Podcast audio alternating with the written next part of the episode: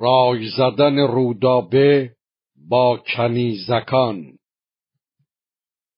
چنان بود که مهراب روزی پگاه برفت و بیامد از آن بارگاه. گذر کرد سوی شبستان خیش همی گشت بر گرد بستان خیش. دو خورشید بودن در ایوان اوی چو سیندخت و رودابه ماه روی. بیاراسته همچو باغ بهار سراپای پربوی و رنگ و نگار. شگفتی به رودابه اندر بماند. همی نام یزدان برو بر بخواند.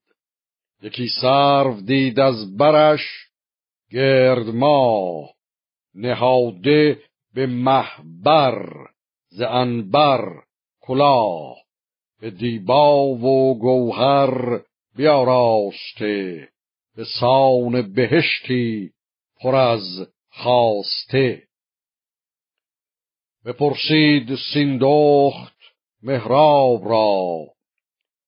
ز خوشاب بکشاد عناب را که چون رفتی امروز و چون آمدی که کوتاه باد از تو دست بدی.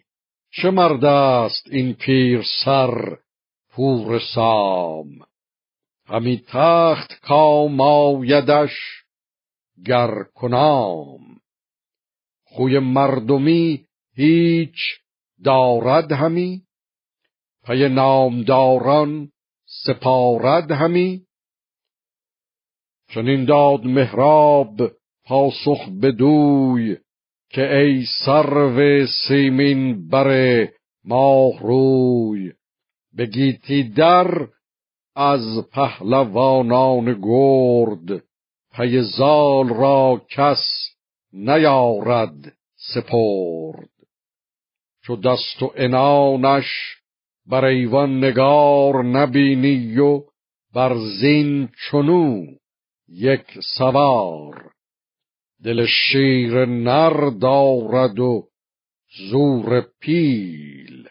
دو دستش به کردار دریای نیل.